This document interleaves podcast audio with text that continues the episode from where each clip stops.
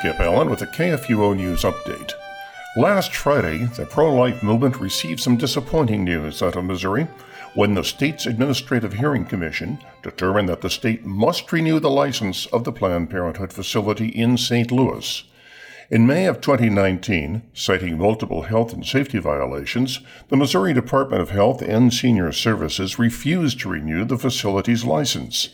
Local pro life activists had documented at least 80 ambulances had been called to the St. Louis Planned Parenthood since 2009.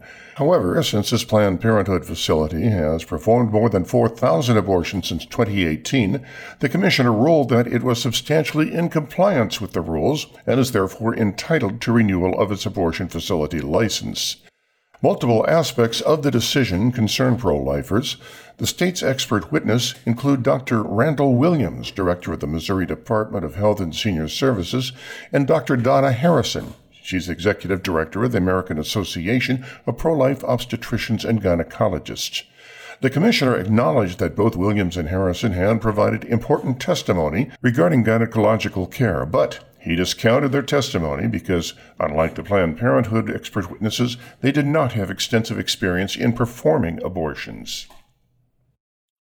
On Friday, in a 5 to 4 decision, the United States Supreme Court rejected an emergency appeal by the Thomas More Society on behalf of a California church fighting for religious rights in the face of ongoing gubernatorial restrictions during the COVID 19 crisis.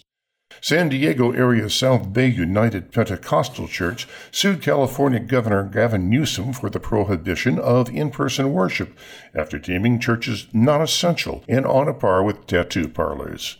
After the case was submitted to the High Court, Newsom pulled back, changing his ban to an arbitrary cap on the number of people allowed to gather at a church. Justice Brett Kavanaugh wrote in the dissent. He noted that the supermarkets, restaurants, hair salons, cannabis dispensaries, and other businesses are not being subjected to the same restrictions.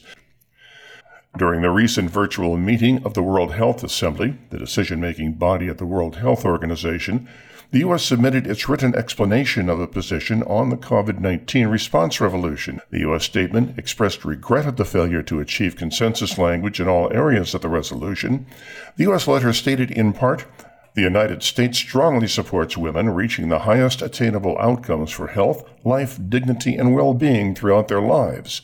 However, we do not accept the references to sexual and reproductive health or other language that suggests or explicitly states that access to abortion is included in the provisions of population and individual level health services.